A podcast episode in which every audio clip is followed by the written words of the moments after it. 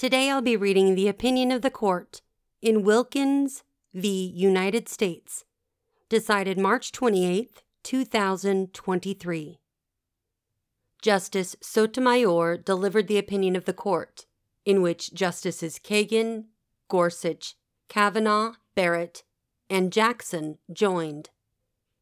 Justice Thomas filed a dissenting opinion in which Chief Justice Roberts and Justice Alito joined. Larry Stephen Wilkins and Jane Stanton wanted quiet titles and a quiet road. Wilkins and Stanton, the petitioners here, both live alongside Robbins Gulch Road in rural Montana. The United States has permission, called an easement, for use of the road, which the government interprets to include making the road available for public use. Petitioners allege that the road's public use has intruded upon their private lives, with strangers trespassing, stealing, and even shooting Wilkins' cat. Petitioners sued over the scope of the easement under the Quiet Title Act, which allows challenges to the United States' rights in real property. Invoking the Act's 12 year time limit 28 U.S.C. Section 2409AG, the government maintains that the suit is jurisdictionally barred. Petitioners counter, and the court holds that Section 2409AG is a non jurisdictional claims processing rule. Part 1 Robbins Gulch Road runs through about a mile of private property. Petitioners acquired their properties along the road in 1991 and 2004. Back in 1962, petitioners' predecessors in interest had granted the United States an easement for the road. The government contends that the easement includes public access, which petitioners dispute.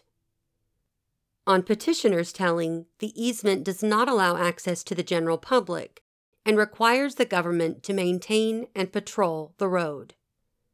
In 2018, petitioners brought suit under the Quiet Title Act.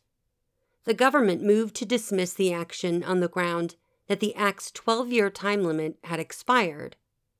Under the Act, any civil action, except for an action brought by a state, shall be barred unless it is commenced within 12 years of the date upon which it accrued. Accrual occurs on the date the plaintiff or his predecessor in interest knew or should have known of the claim of the United States. The parties disagreed as to whether the Act's time limit is jurisdictional, which is relevant to the procedures for litigating whether Section 2409AG bars petitioner's claim. The district court agreed with the government and dismissed the case for lack of subject matter jurisdiction. The Ninth Circuit affirmed the dismissal for lack of jurisdiction. Applying circuit precedent, the Court of Appeals held that this court had already interpreted Section 2409AG as jurisdictional in Block v. North Dakota Ex Rel Board of University and School Lands, 1983. This further entrenched a divide among the courts of appeals. This court granted certiorari to resolve the split and now reverses the Ninth Circuit's judgment. Part 2 Section A Jurisdiction, this court has observed, is a word of many, too many meanings.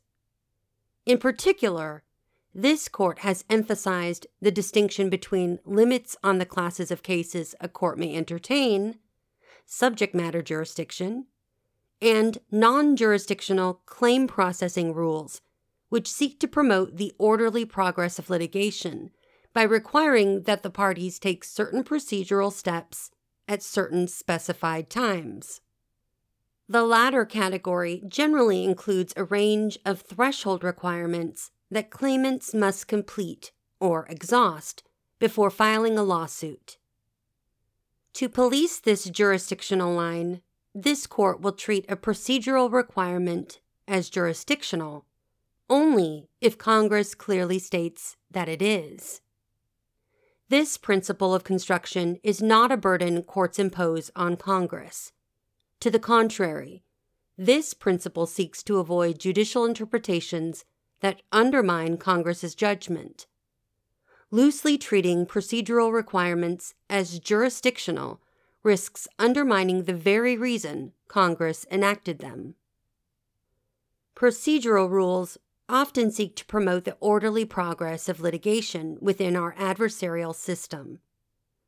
Limits on subject matter jurisdiction, in contrast, have a unique potential to disrupt the orderly course of litigation. Branding a rule as going to a court's subject matter jurisdiction alters the normal operation of our adversarial system. For purposes of efficiency and fairness, our legal system is replete with rules like forfeiture, which require parties to raise arguments themselves and to do so at certain times. Jurisdictional bars, however, may be raised at any time, and courts have a duty to consider them sua sponte. When such 11th hour jurisdictional objections prevail post trial or on appeal, many months of work on the part of the attorneys and the court may be wasted.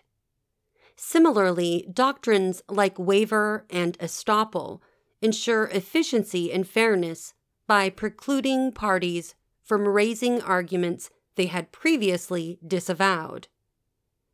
Because these doctrines do not apply to jurisdictional objections, parties can disclaim such an objection only to resurrect it when things go poorly for them on the merits. Given this risk of disruption and waste that accompanies the jurisdictional label, courts will not lightly apply it to procedures Congress enacted to keep things running smoothly and efficiently. Courts will also not assume that in creating a mundane claims processing rule, Congress made it unique in our adversarial system by allowing parties to raise it at any time and requiring courts to consider it sua sponte. Instead, traditional tools of statutory construction must plainly show that Congress imbued a procedural bar with jurisdictional consequences.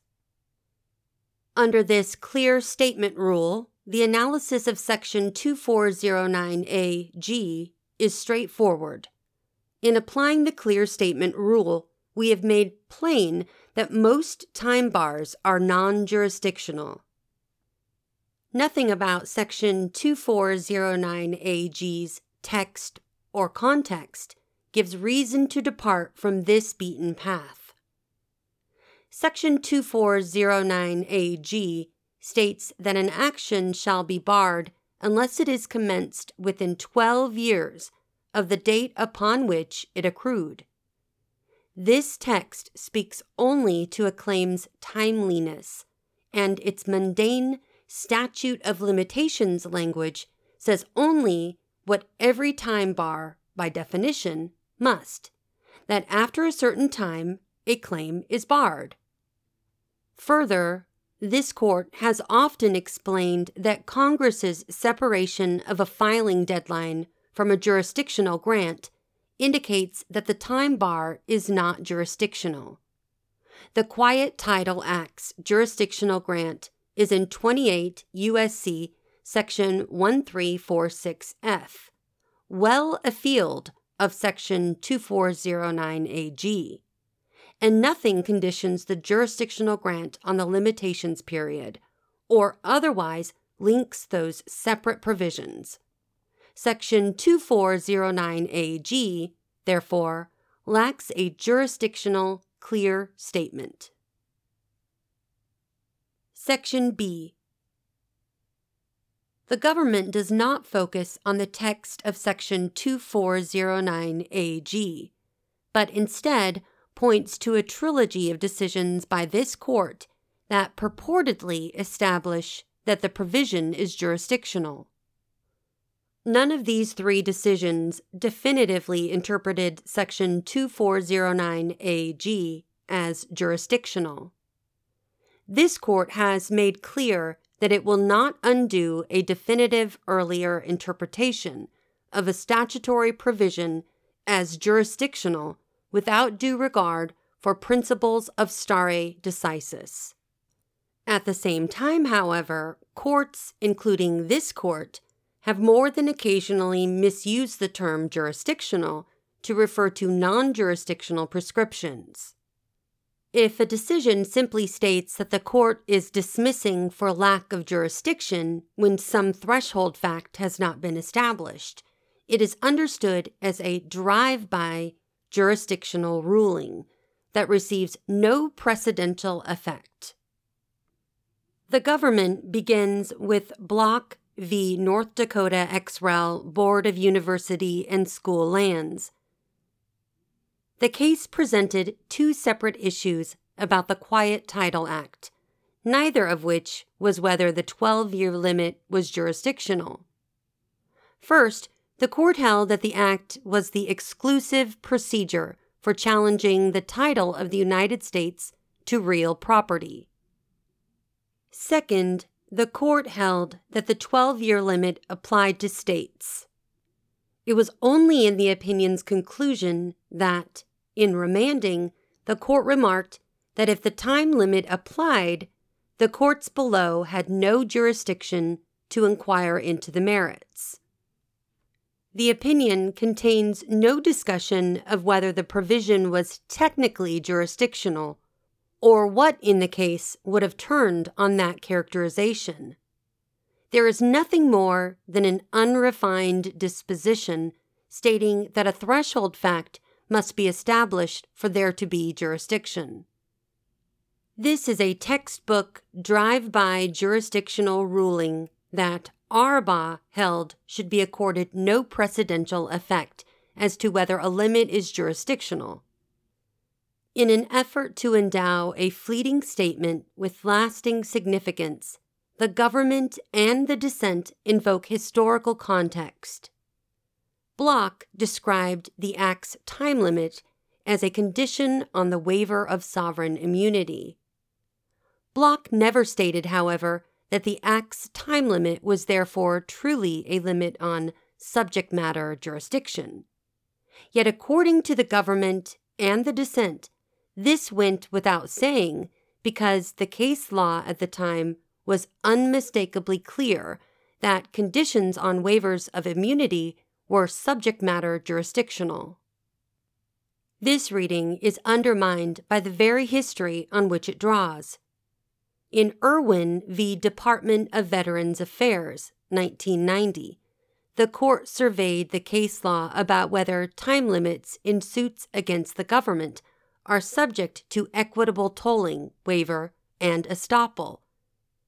If associating time limits with waivers of sovereign immunity clearly made those limits jurisdictional, equitable exceptions would be just as clearly foreclosed. Instead, Irwin described the court's approach to this question as ad hoc and unpredictable, leaving open whether equitable exceptions were available in any given case. Accordingly, even if a statute of limitations was a condition of the waiver of sovereign immunity and thus must be strictly construed, this still did not answer the question whether equitable tolling can be applied to this statute of limitations. The court instead analyzed the specific statutory scheme at issue with varying results. Block itself reflected the ambivalent nature of time limits for suits against the government. Block recognized that we should not construe such a time bar provision unduly restrictively, which the court quoted just a few years later in support of the proposition that some such limits are subject to equitable tolling. Similarly, while Block cautioned that exceptions to such time limits will not be lightly implied, it did not hold they were categorically precluded. Block thus acknowledged nothing more than a general proposition, echoed by Irwin, that a condition to the waiver of sovereign immunity must be strictly construed. In Irwin, as elsewhere, this did not mean that time limits accompanying such waivers are necessarily jurisdictional. Next, the government offers United States v. Mottaz, 1986. Once again, the question presented was not whether the Quiet Title Act's 12 year time limit was technically jurisdictional. The court instead had to decide which of two possible statutory time bars applied. This analysis proceeded in two steps. First, the court asked which of several federal statutes, the Quiet Title Act, the Allotment Acts, or the Tucker Act, was the source of jurisdiction based on the nature of the plaintiff's claim and the relief sought.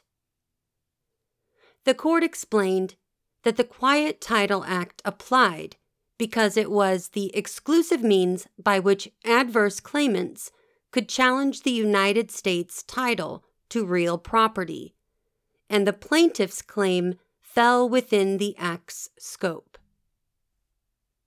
Second, the court then determined whether the suit was brought within the relevant limitations period.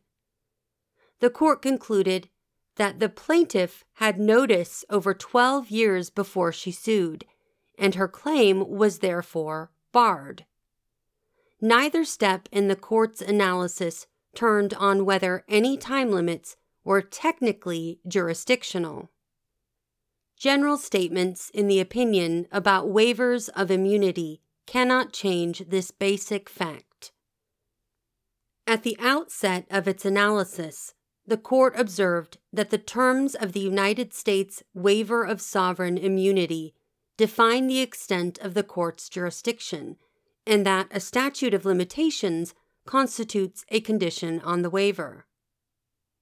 Neither of these statements, however, played a role in determining which statute applied or whether the plaintiff brought her claim within 12 years after it accrued. There is also no indication in the opinion that the parties raised tolling or other equitable exceptions. As such, the legal character of the time limit was never at issue. The government also points to Mottaz's procedural background section.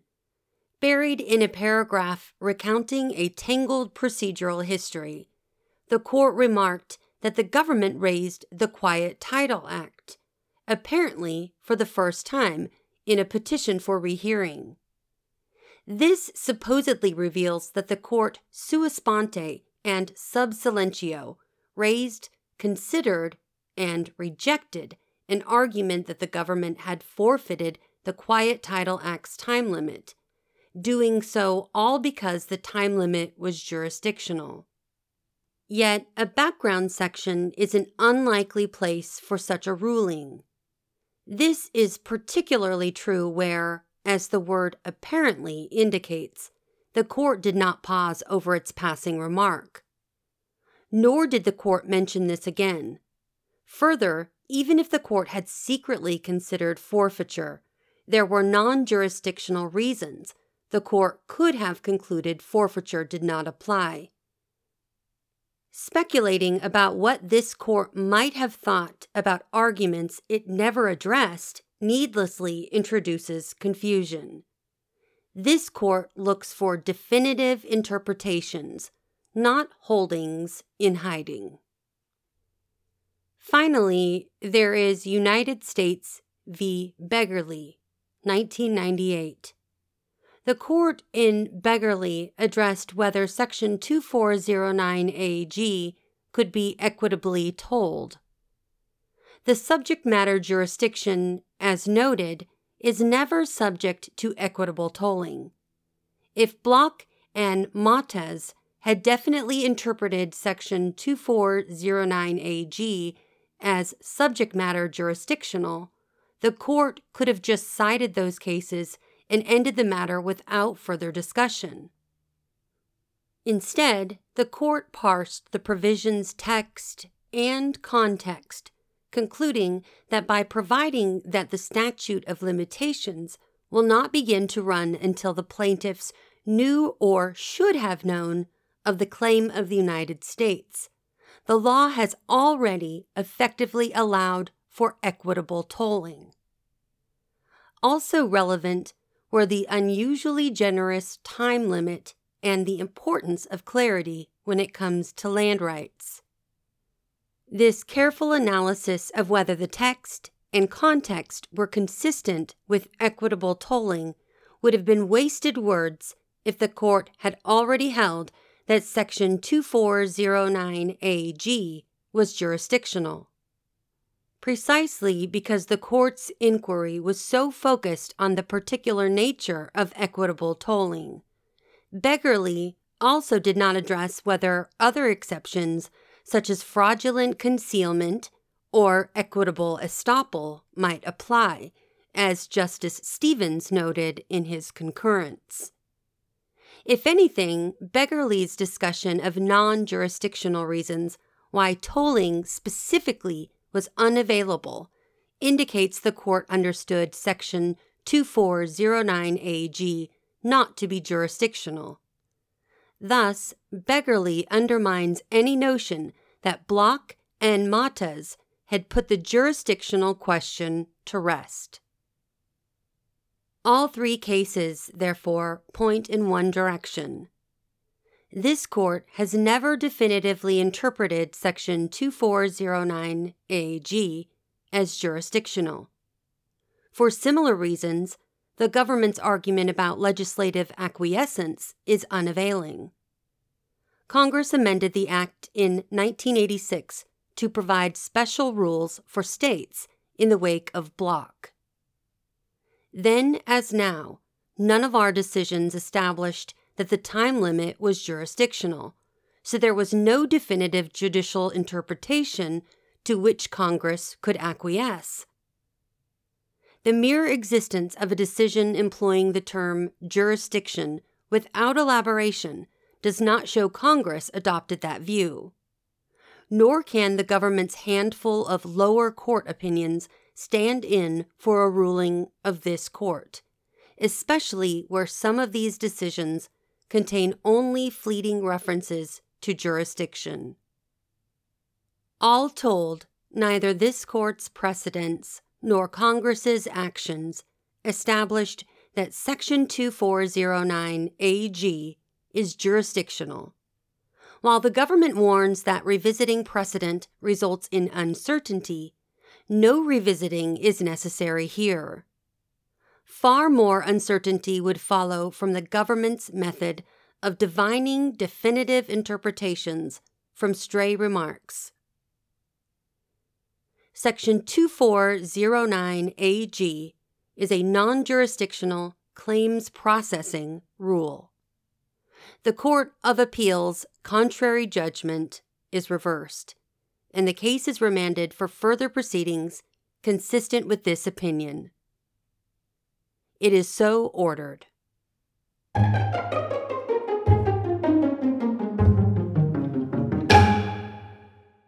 We've come to the end of the opinion. Until next episode, thanks for listening to What SCOTUS Wrote Us.